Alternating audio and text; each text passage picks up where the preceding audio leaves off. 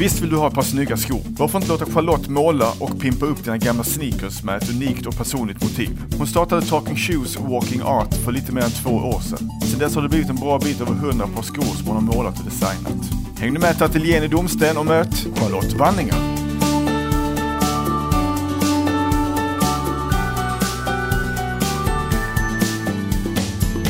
Idag välkomna till den härligt soldränkta ateljén ute i Domsten. Har nöjet att få besöka konstnären och grundare av företaget Talking Shoes och Walking Art.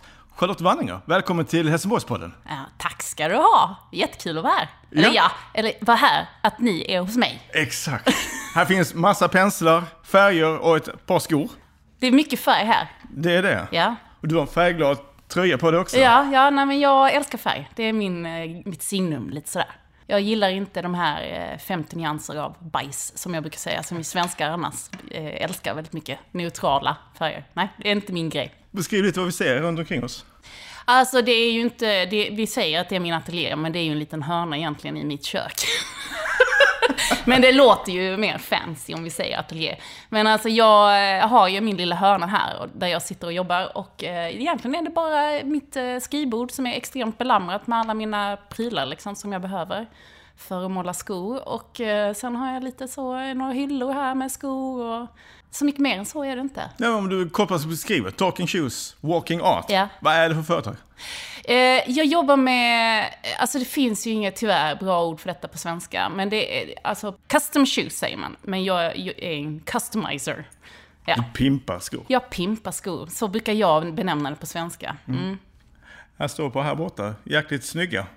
De är också färgglada. Ja, eh, vi har ju ett gäng olika, men eh, jag har ju ett par som jag har på mig. Och det är ju eh, kanske ganska eh, typiska skor som jag gör. Mycket blommor, mycket färg. Lite cartoon-känsla liksom. Är det vanligaste motivet? En av de vanligaste har det faktiskt blivit. Det, finns ju en bakgrund till det kan man väl säga. Och det är väl kanske att eh, de primära, de flesta av mina kunder är kvinnor. Liksom. Blommor är liksom bara en sån grej, tidlös, klassisk. Alla äl- älskar det liksom. Hur kom du på den idén? Med skor? Ja. Alltså det var bara en bananskal-grej liksom. Jag var mellanjobb, gick på Trygghetsrådet. Då när jag sökte jobb och liksom funderade på vad jag skulle bli när jag blir stor. Som vi alla gör. ja, så eh, tog jag upp målandet igen lite mer som en terapigrej, liksom att zooma ut liksom och bara stänga av. Och eh, då målade jag egentligen bara på dukar och papper liksom. Som, till tavla som också. normala människor. Ja, du- för du målar tavlor också. Ja, men alltså, ja, eh, då gjorde jag det bara som en rolig grej. Liksom, jag, har gjort det, alltså, jag har målat från och till hela livet. Eh, men det hade varit en väldigt lång paus på säkert tio år, liksom, på grund av barn och alltså, annat som har kommit emellan.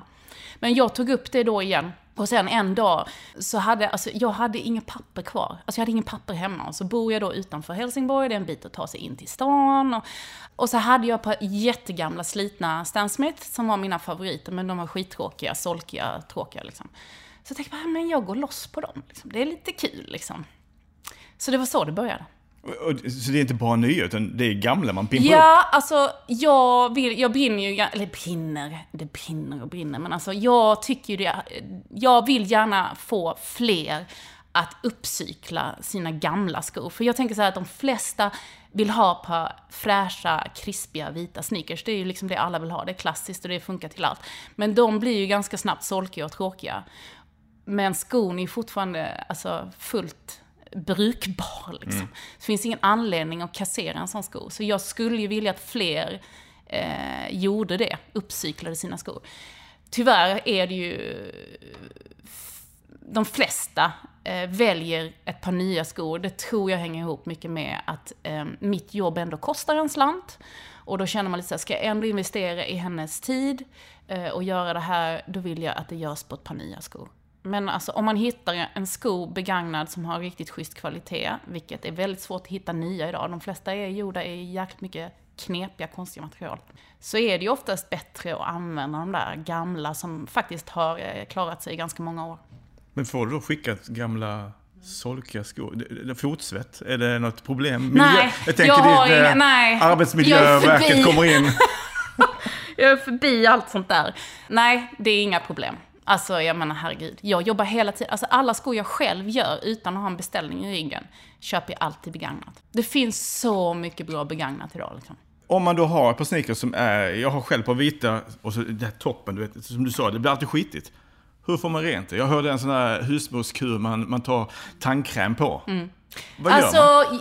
eh, to be honest, det är ju kanske inte min forte, liksom, att rengöra, alltså att fixa till en sunkig sko så den blir vit igen. För jag gör ju det motsatta, liksom. Jag klattar på massa färg, liksom, för att dölja detta då. Men jag hade en kille som var hemma hos mig, en fotograf, som skulle fota mig för en grej. Så sa han, ja, ja, nej, jag har kört mina skor i tvättmaskinen idag. Jag bara, fast det är ju ett par läderskor. Han bara, ja men jag tänkte så här, de, de, de var redan så fula och sunkiga så jag var lite så här bara, hit or miss, det spelar inte så stor roll om, om jag får kassera dem. Så han har slängt in dem i tvättmaskinen, de var hur fina som. Men alltså, om man då ska vara ärlig så, så troligtvis är ju inte det läder. Alltså det är så mycket syntetmaterial idag som, som de klassificerar, de skriver läder men det är ju inte läder. Syntetläder och så. Det pallar säkert en eh, runda i, i tvättmaskinen. Eh, men alltså, it's not something I recommend. Men eh, det, det du kan göra som, som eh, du kan använda på allt idag, det är de här, eh, vad heter de? Eh, alltså det är någon sån här konstig jäkla nanosvamp. Alltså, Ah. Påminner lite om Scotch Brite, eh, liksom de här. De, alltså jag menar de funkar ju på allt liksom. Vill inte veta vad det är som är i dem då? Nej. alltså. Nej. Jag har rengört eh, min sons ansikte en gång med dem. Då fick han en typ tredje gradens brännskada. Au. Så att, Men de funkar nog jättebra för att få rengöra dina skor liksom. Du gör inte bara i skor, det är lite kläder också eller? Ja, alltså jag försöker bredda mig så att det inte låser in mig själv, alltså att det bara handlar om skor. Jag, är, jag försöker tänka att allt som du vill pimpa liksom. Så att det kan vara kläder, det kan vara väskor, det kan vara plånböcker, korthållare, allt. Alltså det här Mobilskal? Ja, mobilskal gör jag också. Jag, jag brukar säga så här, det är liksom bara kundens fantasi egentligen som sätter. Så det är vad du har för behov eller vad du önskar. Liksom. Sen får man ju ta en diskussion om, om det materialet eller underlaget är lämpligt att måla på. Liksom. Och det är my- många material som kanske inte är det. Liksom. Men, ehm, mm. Låt oss komma tillbaka till detta snart. Men vi, Ja. måste ju, vi måste först veta vem Charlotte är. Fullständigt namn. He- Med mellannamn eller? Allting. Charlotte Jenny Kristina Wanninger. Ja. Snyggt. Ja. Familj. Ja, eh, gift sedan många år. Eh, knappt så jag vet, borde jag veta, men typ, eh, vad kan det vara, 16 kanske? Eh, med en dansk och har två barn som är 10 och 14. Kommer in i tonåren nu. Ja, Ny, ny livsstil, höll säga, Ja, men ny det- eh, period. ja den äldsta är en tjej. Så hon, eh, ja, fast än så länge är det rätt så lugnt tycker jag. Det, det, kan, def- det finns definitivt utrymme för att bli värre om man säger så. Vad, vad var din första adress? Var kommer du ifrån?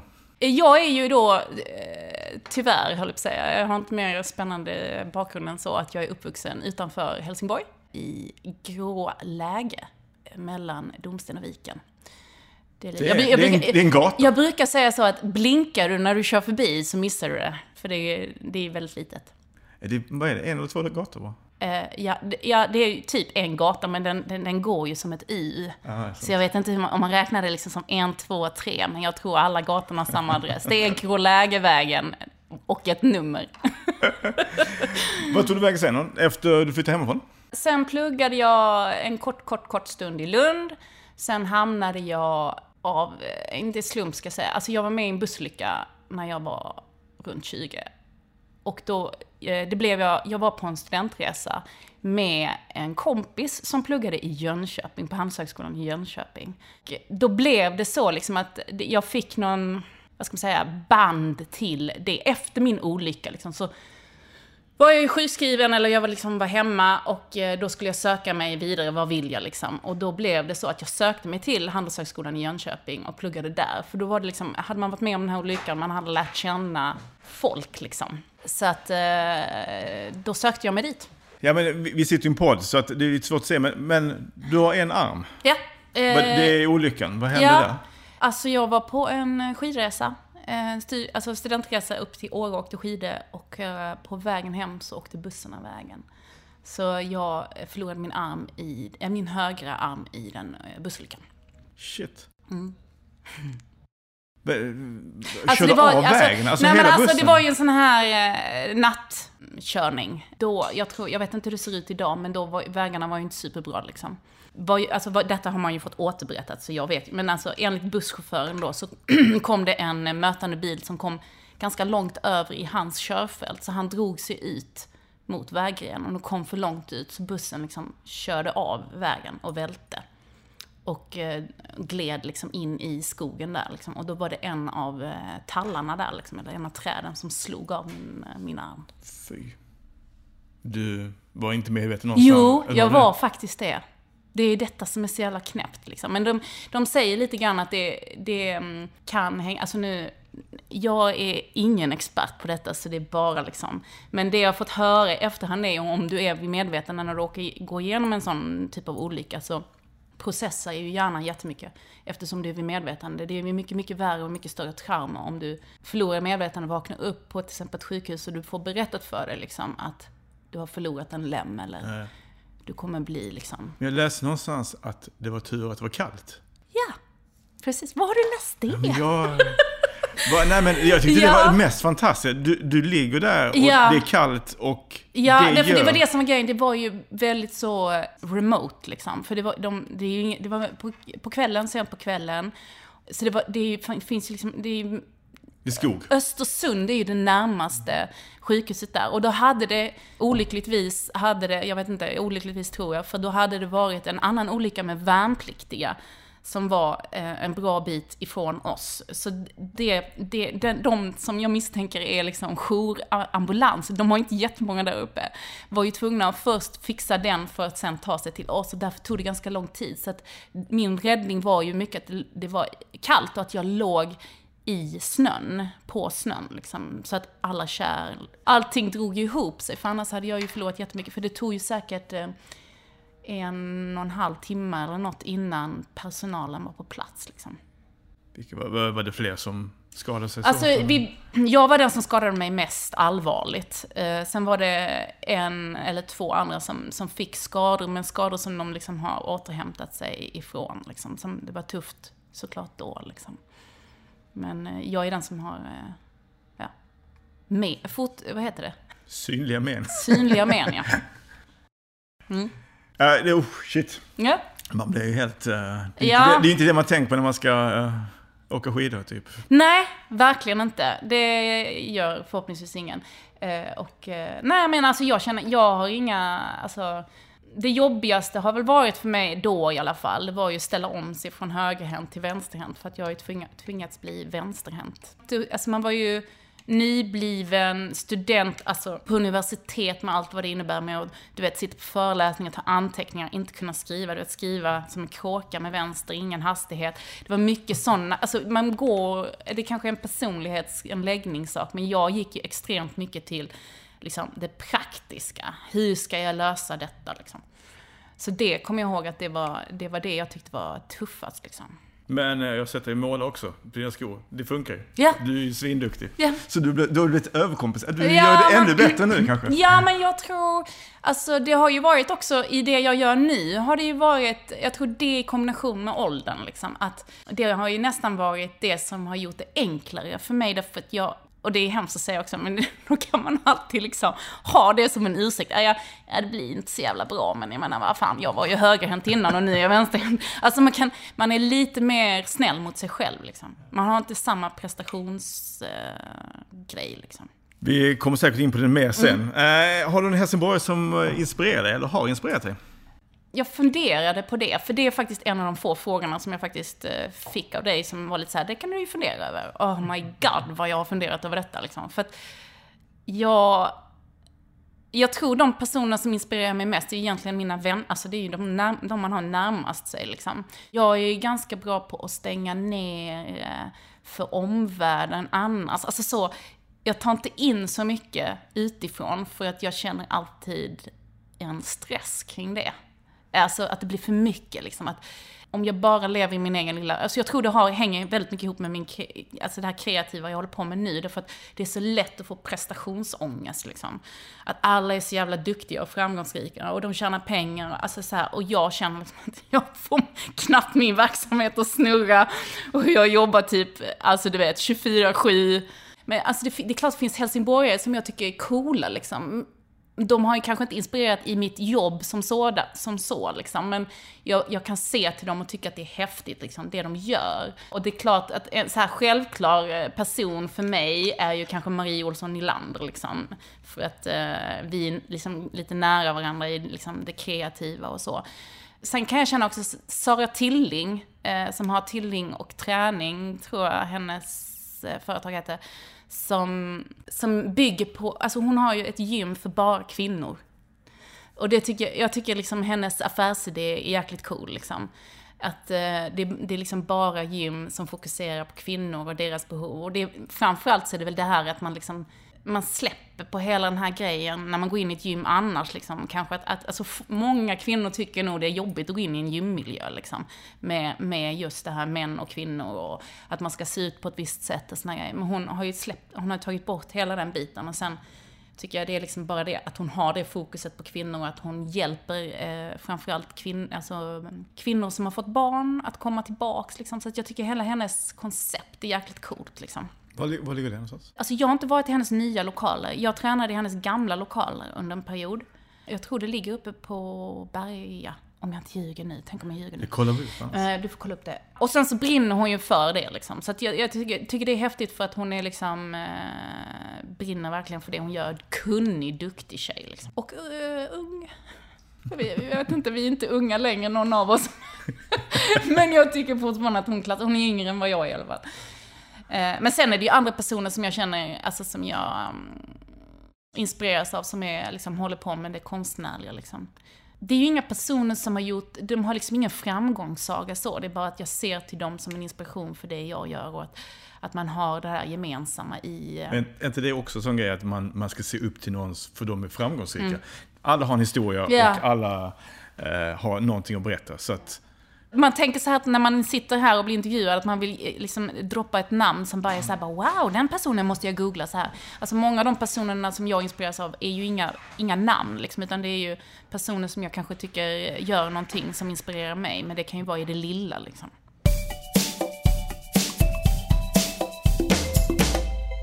Låt oss komma tillbaka till Gå läge. Hur var det där i början av 80-talet? ja du. Hur var det att växa upp där? Eh, väldigt skyddad verkstad skulle jag vilja säga. Men alltså, det var ju lite barnen i Bullerbyn-känsla eh, liksom.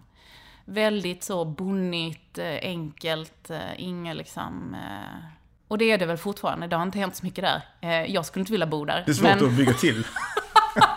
ja precis, det är naturreservat på båda hållen. Det är därför det är bra att bo där, för det är liksom... Men varför, varför är det en egen egentligen? Varför tillhör inte Domsten? Ja men alltså det tillhör, alltså, någonstans så tillhör det ju Domsten. Alltså vi, jag, vi, jag bor ju då, vi har ju inte sagt det, men jag bor ju idag i Domsten.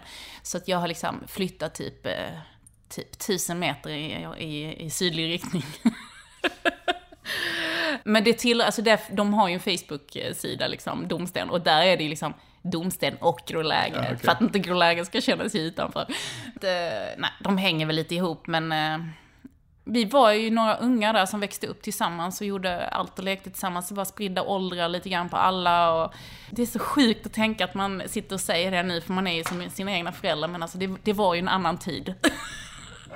Men hur var du som ung då? Vad var dina intressen? Vad vad, Alltså jag var nog, alltså du vet, 200 km i timmen, inte en lugn sekund, eh, väldigt så sprallig energi, tog väldigt mycket plats, var väldigt högljudd, störst, bäst och vackrast typ. Och vad intressen då? Vad gjorde du? Alltså jag höll på med väldigt mycket olika aktiviteter, men jag var så här test, jag, alltså jag kan ju känna igen mig otroligt mycket i min son nu, liksom det här rastlösheten jag har, inte, alltså jag har inte reflekterat så mycket över det, men jag kan se det hos honom nu, så kan man liksom göra paralleller till sig själv när man var liten. Och jag var nog väldigt så eh, rastlös. Eh, alltså, min syster satt med, med näsan i en bok Alltså 24-7. Hon läste, läste, läste. Det gick inte att få kontakt med henne. Och jag satt aldrig still. Liksom. Alltså läsa en bok. Jag läste inte en bok innan jag fyllde 20 tror jag. Men det är ju sånt man har reflekterat över nu när man är äldre. Liksom.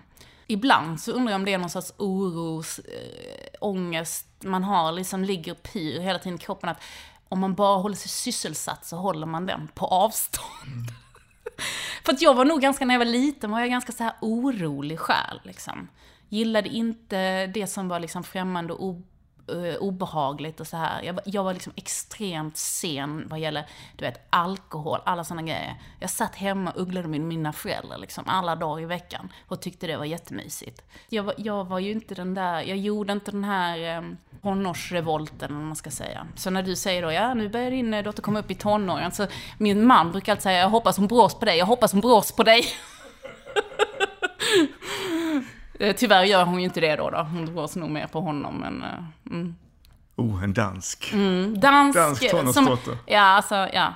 Och så är han, han, han är halvkroat också, så han har det latinska temperamentet också. Det, det bådar inte gott. Men målade du redan på den tiden? Eh, ja, det gjorde jag. Jag har faktiskt kvar lite av mina skissböcker och så från, eh, alltså inte när jag var riktigt liten, men eh, tonåren liksom. Och jag tror det hänger ihop då, liksom, att det här, jag kunde ju sitta och eh, skissa och måla och göra de grejerna istället för att vara ute och hänga med kompisar. Det var så du fick lugnet egentligen? Ja, så det var nog därför det föll sig naturligt nu när jag hade liksom en turbulent, jobbig period i mitt liv, liksom, rent jobbmässigt och, och så. Eh, att jag liksom gick tillbaks till det. Jag fann ett, liksom ett lugn i det. Liksom pratade lite innan om att, att du inte läste boken, du var 20 år, men hade du enkelt för dig i skolan annars? Jag hade bra betyg, för jag var så här duktig flicka liksom. Mm. Eh, hade det med mig hemifrån, att oh, man skulle liksom göra bra från sig i skolan. Men jag fick ju ingenting gratis liksom. Det var ju inte så här, om jag pratade med min man, så han bara, jag, vet, jag satt mig ner och pluggade några timmar kvällen innan liksom. Alltså, det har aldrig funkat för mig. så det, jag har liksom inget, inget lä, alltså, eller läshuvud, jag vet egentligen inte vad läshuvud är, men alltså, jag pluggade och kämpade för mina betyg. Och jag hade ett helt, alltså jag hade, jag tror jag hade fyra och två när jag gick ut. Det var ju på den tiden när man hade andra betyg. Det var fem max, det var fyra och två var väldigt ja. bra. Så jag var ju nöjd med mitt liksom betyg så, men, men det var ju inte så att jag hade bara, nej du vet, glassat igenom hela studietiden. Var gick du i gymnasiet? Jag gick på Nikolaj. Vilken linje? Eh, SAM. Samhället. Ja. Samhäll ja. hette det då ja. Som skola var det ju, alltså miljö var det ju en fantastisk miljö att gå i, det måste jag säga. Det var väl det. alltså, den tiden, alltså my god. Nej, det är ingenting jag längtar tillbaks till kan jag säga. Gud vad det är skönt att slippa skolan alltså. och ändå sitter man och säger, till, eller jag har sagt till mina barn ibland, men tänk om jag var tillbaka, då hade jag pluggat och bla bla bla. Jag vet inte om man har gjort det heller, men... Eh. Nej, det är väl sånt man måste säga som förälder. Eller, liksom, ja. eller ja, alltså vi pratar, vi pratar också ofta med, i alla fall vår yngsta, liksom, om det. Han ser ingen poäng med skolan överhuvudtaget. Han fattar inte vad han ska ha att göra med skolan. Liksom. Han vet inte, vad, vad behöver jag den? vad behöver jag den till? Och jag har liksom, jag är så präglad av min, alltså min pappa var ju alltid så här, det var ju alltid inträdesbiljetten. Det var alltid det han sa till mig. Det är din inträdesbiljett mm. liksom. Så det, det är liksom, du ska bara se till att ha bra betyg för det är din inträdesbiljett. Liksom. För då kan du välja och vraka. Men alltså, jag vet inte, idag så är man ju så här... Hur många gånger har du visat ett betyg för att få ett jobb? Alltså, nej. Det är det. Det, det, enda jag det är intresse för att komma in på en linje, om man nu vill plugga Ja, men det är ju mer det här att du ska kunna välja. Alltså, då, kan, då kan du ju faktiskt välja, liksom. Det är väl det, liksom. Att du inte känner att du då tittar tillbaka, som du då säger, att man tittar tillbaka och säger, Åh, om jag bara visste, om jag bara hade lagt ner. Alltså då kan du ju åtminstone titta tillbaka och säga, okej, okay, jag hade möjligheten, men jag gjorde ett aktivt val att inte. Med tanke på vad jag sitter idag och gör idag, så kan jag känna att jag vill hellre att mina barn ska få med sig att det absolut viktigaste är att de hittar någonting som de tycker är roligt att göra. Allt annat är skitsamma liksom. Att, att man, och att man inte är så, så liksom mån om att styra dem i sina val. Liksom, att de ska på något sätt göra den resan själv utan att man är inne och pillar och hela tiden påverkar dem. Mm. Men vad, vad tog du själv vägen då? Efter gymnasiet? Hur, för nej, du, men alltså, du har ju alltså, varit på ett antal har ju gått den här, nej, men Jag har ju gått den där vägen liksom, eh, som är otroligt präglad av liksom, upp, upp, alltså uppfostrad att liksom, göra de där eh, smarta valen. Du vet, jag läste företagsekonomi med inriktning mot marknadsföring. Jobbade som kommunikatör ända fram tills nu då för två år sedan när jag startade detta liksom. Och jag har väl trivts med det och så, men alltså hade jag, hade jag fått välja helt fritt, jag, jag var ju där i, i ganska ung ålder när jag liksom, och, och nosade på liksom något mer kreativt, alltså söka till Bergs eller alltså någonting annat. Men alltså du vet, jag var ju för feg. Jag, så jag sa bara, vem skulle... Jag var ju inte originell. Jag, alltså du vet, så ska man visa upp en portfölj liksom. På hur, hur sjukt kreativ man är och nytänkande och, och sådär. Alltså så kände jag då. För mig var det så här bara, nej, nej, men vi, vi gör det här smarta som jag kan luta mig mot. Jag kan alltid få jobb inom ekonomi eller så. Och det är väl det jag känner att, att man önskar att man kunde vara lite mer em, lugn nu med sina egna barn, att det löser sig. Att det, det, är liksom, det kommer ju lösa sig. Liksom. Alltså vi sitter här nu vi har ju kommit hit av någon anledning. Utan att vi har planerat det. Ja. Vi sa det innan liksom. Hade man sett sig själv som detta för 20 år sedan, Ja. det man gör idag? Nej. Eller Nej. bodde där man bor. Eller, det är kanske är bra att man inte vet också. Ja, så skönt. Skönt. Vad, vad är pillow? Pill, det, det är också ett, alltså jag har ju då en tendens, jag ska leta företagsnamn, att vilja slå knut på mig själv. Men jag, det, det är kanske där också min kommunikatörsbakgrund liksom också, alltså att jag har jobbat med det. Men alltså jag tycker det är kul att leka med ord. Pill Love är ju en, en lek med ordet pillow på engelska. För att det jag gjorde då, det är också ett företag som jag haft tidigare, som gick verkligen i stöpet. Det var väl liksom ingen success story, men det var jävligt kul. Men då jobbade jag, eller då gjorde jag, jag sydde upp eh, kuddfodral. Framförallt, jag jobbade med, kallar det för tribal textiles, för det kommer liksom från Hmong, eh, till exempel i Kina, alltså den, den folkgruppen som då, då, då gör de jättemycket handbroderat, fantastiska tyger som de använder i sina kläder. Sen kunde jag eh, köpa in eh, balinesiska tyger och från Afrika och från Uzbekistan och så sydde jag fodral av eh, de tygerna liksom och sålde. Alltså det, om man då ska vara lite så här klappa sig själv på axeln så var jag ju nog ganska tidig med att jobba med, alltså just, det låter så larvigt nu men kuddfodral, alltså sen de åren som följde där så fullkomligt exploderade liksom det här med, för innan var vi ju ganska så här, det fanns inte så mycket att välja på eh, vad gällde liksom inredning, alltså det här att man, idag finns ju en sån uppsjö liksom.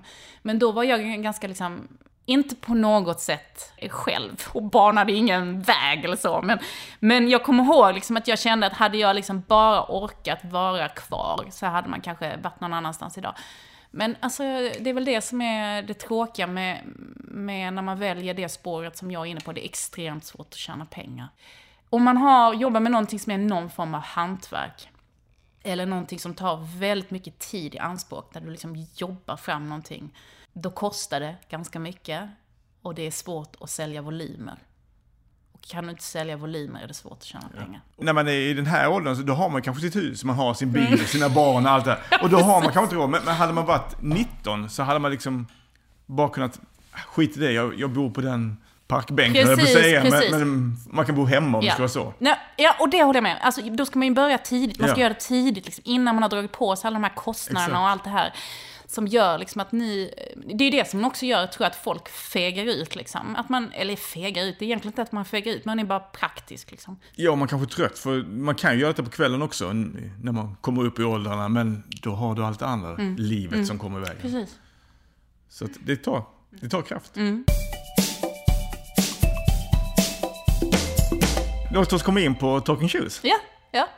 Vad hände? Det var ju två år sedan nu. Eh, Det är två år sedan nu, två år sedan i en jäkla pandemi. Just det. Alltså jag startade ju inte mitt företag vid en, typ så här, i en brinnande pandemi. Det var väl kanske inte mitt smartaste beslut, men eh, det har ändå... Alltså jag måste säga, med tanke på att jag gjorde det så har det ändå gått över förväntan. Liksom. Men jag höll ju på, jag gjorde ju faktiskt innan jag drog, jag drog igång det, jag tror det typ mars 2020. Men då hade jag hållit på liksom lite on the side, liksom som en rolig grej. Att, eh, du vet, vänner, bekanta lämnade in skor. Så att jag hade gjort det liksom ungefär knappt ett år. Och sen bestämde jag mig att, alltså om jag, man är ju i en sån här lite svår sits när man är, då får pengar från a-kassa och grejer liksom. Då kan jag liksom inte sitta och få intäkter på annat håll. Så jag hamnade i en sån sits där jag bara kände att jag måste bestämma mig, jag måste dra pluggen liksom. Och då sa jag att eh, jag, jag ger det två år liksom. Så eh, då bestämde jag att okej, jag satsar, jag drar igång liksom.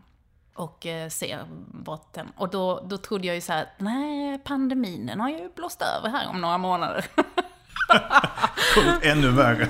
ja, det blev ju bara värre och värre och värre och värre. Och sen så ett jäkla krig ovanpå det. Så liksom, Men nu är det två år, en månad. Ja, precis. Det Ska vi ta utvärderingen här eller? Things are looking up. Nej men det, det har ändå gått okej, måste ja, man säga. alltså det... Allting har gått otroligt över förväntan, förutom det ekonomiska. Men det är ju så här, jag har ju tänkt så här hela tiden, att den här grejen med skorna och det jag gör nu, det är otroligt roligt. Jag, det är klart jag vill göra det. Men det, jag har försökt att tänka på det som en dörröppnare till någonting nytt. Eh, sen vad det är, det vet jag inte riktigt. Och där, där befinner jag mig lite fortfarande. Att jag, jag vill gärna göra det, men jag kanske inte vill göra det till 100%. Jag kanske vill också nosa på någonting annat, men det där andra vet jag inte riktigt vad det är än. Och då tänker jag att jag vill ju inte tillbaks till det gamla jag gjorde liksom, utan då tänker jag att detta för, det, för mig har det ju varit en helt ny värld att ge mig in i en bransch och liksom ett tänk och människor. Det är så mycket som är nytt, så jag tänker att jag får se lite grann var det landar någonstans liksom. Ja, för det, du gör det själv ju. Så vad, vad tar du att göra på skor? I tid? Ja. Ja, det tar ungefär eh, två arbetsdagar. Så typ varje, varje skopar jag gör tar mig ungefär, eh, ja, ja, i runda slängar 16 timmar. Vilket det, det är det som gör det. Det, Alltså, det, så det, bara, finns en Hur maxlimit. tänkte du där, liksom, med ekonomin? Jag, bara, mm, jag träffade en sån här coach då när jag gick på Trygghetsrådet, en en business coach liksom. Och hon var ju väldigt snabb, hon liksom fram med papperna, pennan liksom, och så skulle bryta ner. Liksom, Okej, hur mycket vill du plocka ut i lön? Jag bara, och, Och så satt jag där och våndades över hur lågt, hur, hur, hur lågt värderar jag, hur lågt kan jag gå liksom? För att jag ska få lov att fortsätta göra detta. Jag bara, alltså slänger bara ur mig en sån här siffra, du vet. Ja, men om jag kunde liksom plocka ut typ 16 000. Eh, och det tror jag inte ens, jag vet inte ens om jag sa före skatt eller efter skatt. Alltså så, så jag, bara typ så att jag kan bara liksom, till, mot min man liksom säga att jag, jag hon bara, ja, så började hon ju spalta ner allting liksom, och räknade baklänges. Ja, men då, då behöver du göra 27 skor i månaden. Jag bara, okej. Det är inte möjligt liksom. Ja, Så att- du, är ju begränsad av din egen det, tid. hela precis, tiden. det är ju det. Jag är ensam och tiden, alltså även om jag har snabbat upp min process, för man lär sig ju ändå liksom, så är det ju ett hantverk liksom. Det, det går liksom inte, alltså färgen tar den tiden den tar för att torka liksom. Och man bygger upp en sko långsamt liksom, med flera lager färg, precis som man målar en vägg liksom. Du kan ju måla den eh, bara slabba på färg liksom, för att du inte pallar att måla två, tre gånger liksom. Men resultatet blir ju inte så bra. Man får bara ge sig tiden liksom. Berätta, hur gör man på skor? Grundmålas det? Ja, Måste du precis. rengöra det? Vad- ja, vad- ja, alltså det är ju liksom en sån, jag skulle säga trestegsprocess, men det är det absolut inte, utan det är fler steg än så. Men alltså man måste, om man ser att man jobbar på en eh, ny sko, så måste man först ta bort all behandling på skon. För en factory finish, liksom, den måste du strip off blir det engelska här, men alltså du måste rengöra skon. Och då, är det en ny sko så, eh, ren, eller så tork, torkar jag av alla ytor som jag ska jobba på med aceton. Så det, är så man, det finns ju olika eh, preparat man kan använda, men jag använder aceton. Och sen grundmålar jag skon. Om det är en vit sko så är det vit färg liksom. Och sen skissar jag upp motiven på skon. Alltså det är ju också research, alltså det, det är ju själva liksom hands-on vad jag gör på den faktiska skon. Men sen är det ju massa research runt omkring. För att så som det funkar är ju att eh, kunden lägger en beställning via min hemsida. Och då har jag ett beställningsformulär där kunden får fylla i sina önskemål för sina skor. Och det, det, så det, det är ingenting, allt jag gör är ju på beställning efter kundens önskemål. Så därför är ju ingen sko lik den andra. Och då är det ju så här, det kan ju vara, om jag gör på bröllopssneakers så är det kanske den resan det paret har gjort tillsammans för att landa i det här eh, bröllop, äktenskapet liksom. Och då kan det vara det att jag ska tolka det. Och då får jag ju liksom, alltså du vet, jag kan ju få så här tre sidor lång uppsats om detta är vår life story. Kan du liksom peta in det på typ, vad är det typ, sex centimeter gånger, ja men du vet, det är liksom inga ytor att jobba med. Så att det, det är ju otroligt mycket jobb som jag måste lägga innan jag faktiskt sätter mig med skon liksom. Och ska göra de här stegen liksom. Du skissar på papper innan eller? Nej, jag gör inte det. Utan jag söker inspiration jättemycket, alltså online. Så att jag letar liksom efter bild, alltså ofta så försöker jag hitta en röd tråd i det kunden beskriver. För att jag, om man inte vill ha en sko som typ spretar åt alla håll och kanter och bara är så här, alltså som ett collage. Det kan också vara kul, men, men jag måste ändå hitta ett sätt att få en snygg design av all den informationen liksom, som håller ihop. Liksom. Så att det inte ser ut som en, liksom, en femåring har suttit Nej. och bara kladdat på en sko. Liksom. Utan jag vill gärna att man ska få en känsla av att, att det är ett tänk bakom designen. Och det är det jag får lägga ganska mycket tid på. För om jag får extremt mycket information så är det så här bara, okej, okay, vad ska vara det som håller ihop designen och skon? Eh, och det är det jag lägger ganska mycket tid på, att då söka liksom. Då försöker jag gå igenom den informationen, vad skulle kunna vara ett bra sätt? Och så får jag ibland bolla den tanken med kunden, om, de är, om det är okej, okay, att de liksom kan sign off på det liksom. För att kunden vet ju aldrig hur deras skor kommer se ut det är ju en surprise. När de väl ser bilderna på skorna för första gången, då, då, då ser de skorna för första gången. De har aldrig sett dem, vet inte vad jag har valt att ta med, hur jag har valt att tolka det. Och det är, det som, det är ju det som gör att det hela tiden är roligt för min del då. Lite pirr i magen, är inte det? Ja, När man lämnar över dem. det är så kul. Det är så kul och, och deras reaktion, det är ju lite som julafton liksom. Jag tänker på om de här, eh, om man tittar på skorna, blir de ömtåliga? Alltså, nej, alltså slits, det, slits det av? Nej, alltså jag jobbar ju med speciell färg för läder.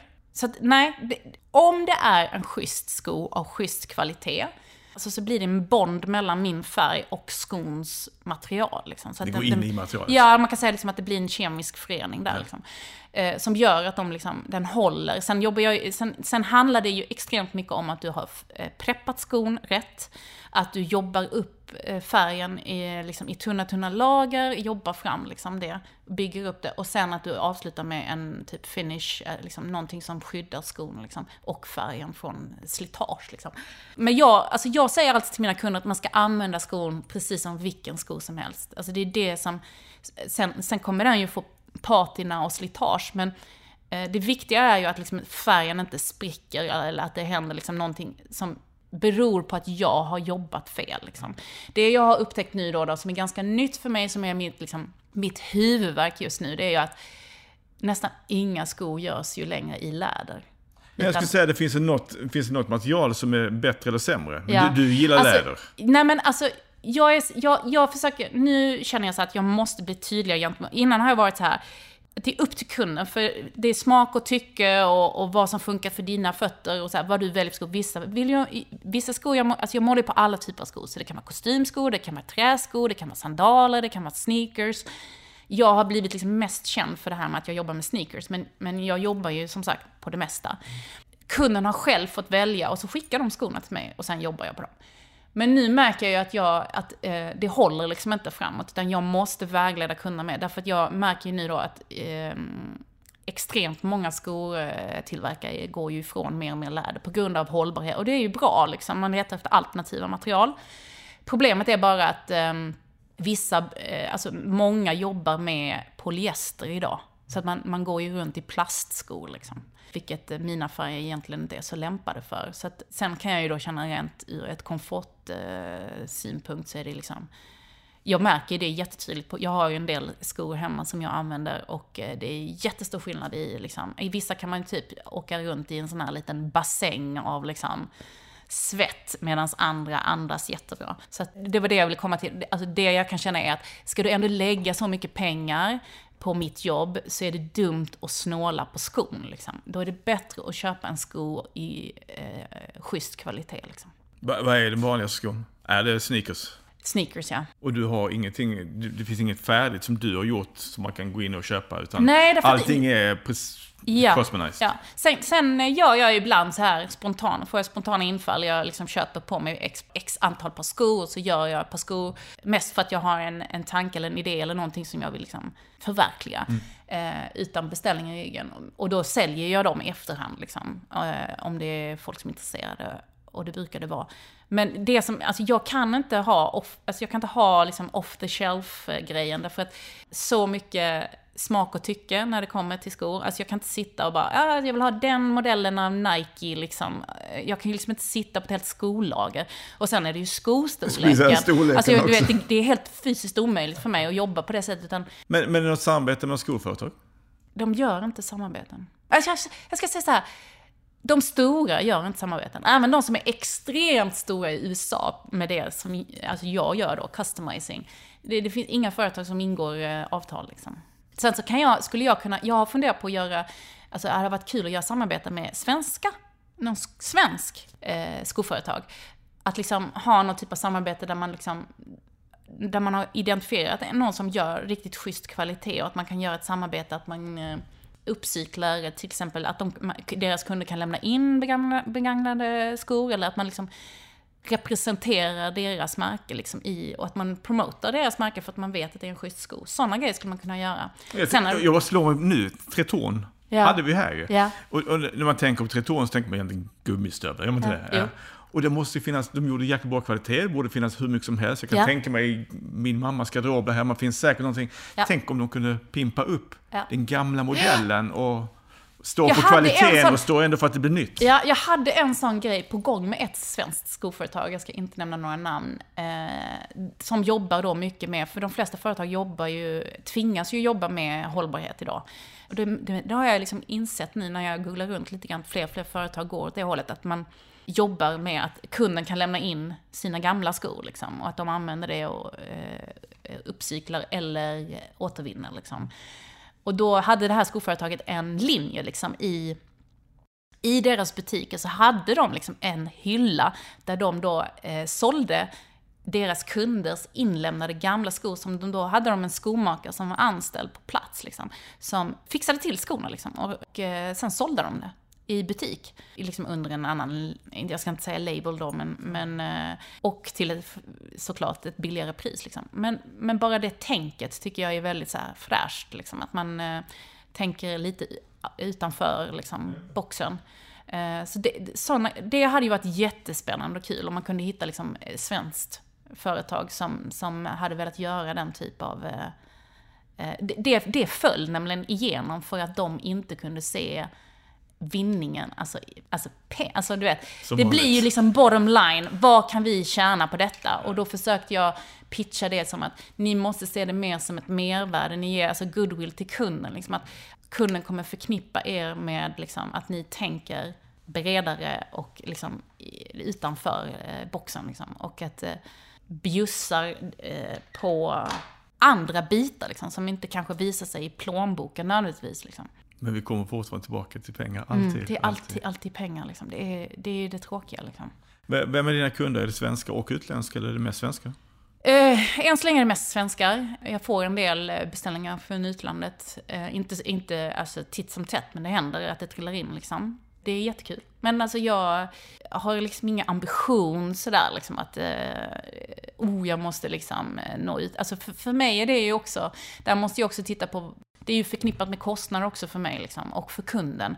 För att i dagsläget kan inte jag ta de, jag kan liksom inte svälja de kostnaderna. Alltså för då, jag kan inte skicka ett par skor med till exempel en vanlig, ehm, alltså vanlig postgång. Då måste man jobba med frakt och, och, och tull och allt vad det är. Liksom. Så det är liksom en annan, liksom, då levlar man upp det. Så att än så länge, jag gör det, men, men eh, då får ju oftast kunden ta den smällen. Jag kan liksom inte erbjuda dem att bara, ja men jag, jag tar den kostnaden för 600 spänn för frakten. Liksom.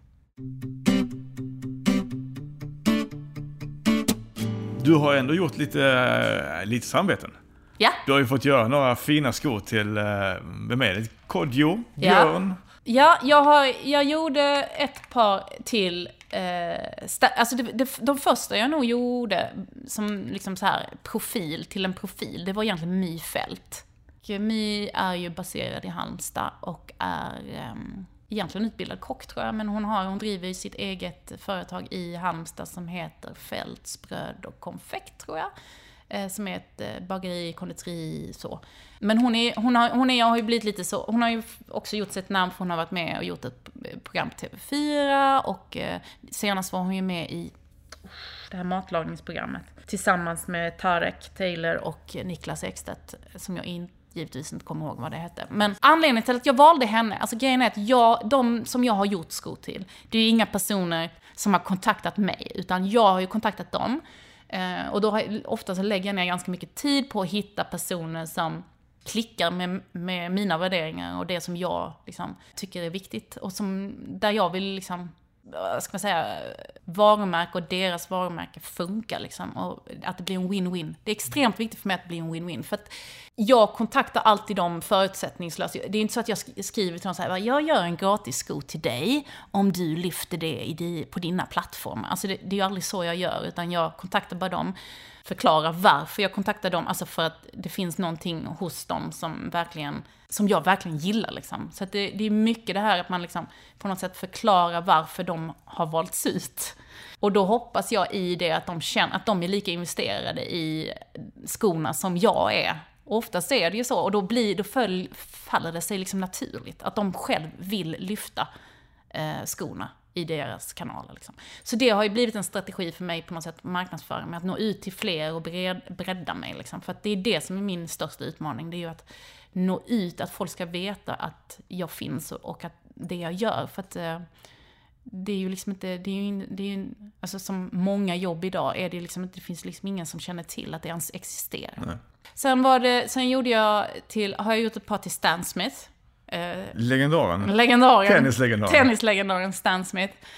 Eh, det var ju sjukt kul eh, och häftigt och nervöst, men det var ju jävligt roligt liksom. Är det för att det är så snygga skor som du gjorde det, eller vad? Nej, det, jag tror bara att det faktum att det var Stan Smith och att jag hade jobbat, alltså de flesta skorna jag jobb, har jobbat på är Stan Smith. Och sen tror jag att mycket för mig var att han har ju liksom en sån häftig karriär bakom sig och att han har den åldern han har, tror jag Alltså han är ändå 76 liksom. Nej, jag, jag tror att det var en sån sjuk ära för mig att göra de skorna. Så jag, jag köpte ju hans bok, han har ju liksom gjort, eh, skrivit en bok. Och plöjde den och letade liksom. Så att han visste ju inte om att han skulle få de här skorna. Utan hans CEO då för Stan Smith Events, jag hade haft kontakt med honom. Så att Stan visste ju inte om någonting kring vad som skulle vara på hans skor. Så det jag valde att göra var ju liksom en typ så recap över hans liv liksom på skorna. Och så fick jag ju videos jag på honom. videon när Alltså han det var ju så här, var, ah, men gud, alltså jag blev helt kär i honom. För att eh, det, det, är väl inte så att han eh, satt där och bara Åh! liksom. Men man kunde känna, och jag fick höra i efterhand att han har blivit otroligt rörd liksom. För att det är inte första gången han får på custom shoes, för att i och med att han är i den skobranschen, ju, han har ju fått flera. Men de här var extremt personliga liksom. Och det var väl det som gjorde Annars har han fått så här fett cool sko liksom. Men det är så här, han är 76, han bryr sig inte. Det, det blev liksom personligt. Eh, så nu har jag fått eh, höra att eh, de står i hans på hans uh, trophy, hans trophy case, oh. där står mina skor. Oh. Det är rätt coolt, coolt. alltså. Ja, faktiskt. nu kan jag dö lycklig. Nej, och sen så har jag gjort skor till Kodjo, ja. För Kodjo, alltså det är också så här, jag bara kontaktade Kodjo för att jag känner, jag, jag gillar honom. Mm. Jag tycker han är otroligt härlig människa liksom. Komiker Kodjo Akolor kan vi förtydliga Precis, då Kodjo Akolor, ja. Så jag gjorde på skor till honom. Och där fick han vara med och bestämma. Eh, Mi fick också vara med och bestämma. Stan visste ingenting, men men de andra har ju varit med liksom, och fått ge mig input. Liksom. Och sen har jag gjort till Björn Nattiko Lindeblad, som tyvärr inte finns med oss längre. Skogsmunken. Mm. Och sen blev ju när jag var med på TV4 då, så, så fick jag ju då liksom på köpet där att jag fick pimpa ett av Steffos skor. Liksom. Så det var också kul. Men hur kom du med på TV4? Alltså, det jag, jag, alltså de kontaktade mig helt sjukt alltså. Men du vet, man har några sådana här grejer som man tänker sig bara, ja men det hade ju varit lite så big goal att vara med på TV4 liksom. Och även, jag var ju även med i Dagens Industri, det också så här, den, den, där sökte jag ju för sig upp eh, Dagens Industri. Men jag hade ju aldrig i min vildaste fantasi trott att de skulle liksom, ja det är skitkul, det gör vi. Jag bara, va? Nej, så de ringde och då var det, de har ju säkert, jag har ingen aning, men de har ett helt gäng researchers som sitter bara där och letar efter liksom aktuella grejer liksom och eh, ta upp liksom. Och då eh, var det en, en kille som satt där och eh, han hade väl fattat det här liksom att, det, alltså just det jag gör är ju ganska, alltså så här, eh, vad ska man säga?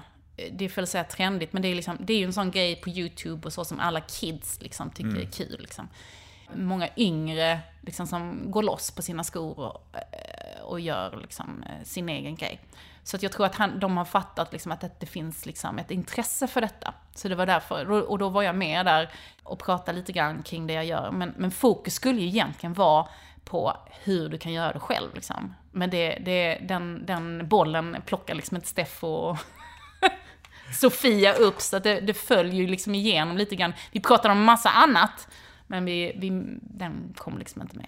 Om man får ut sitt namn, där är väl, är väl en jättegrej Ja, egentligen. ja. Men du, du, och sen så gjorde du Steffos gamla träningsskor. Ja. Han hade på sina gamla Stan Smith som han hade faktiskt använt eh, i, när han var med i Let's Dance. Så det var de jag gjorde liksom. Eh, och det blev ju ett cigarrtema på dem liksom. I och med att han har sitt eget eh, cigarrmärke. Eller han har tagit fram tillsammans med några andra. Liksom. Så det var ju lite kul liksom. Ja. Ja, jag tar tacksamt emot alla tips på eh, roliga individer som eh, ni tycker att jag ska göra skor till.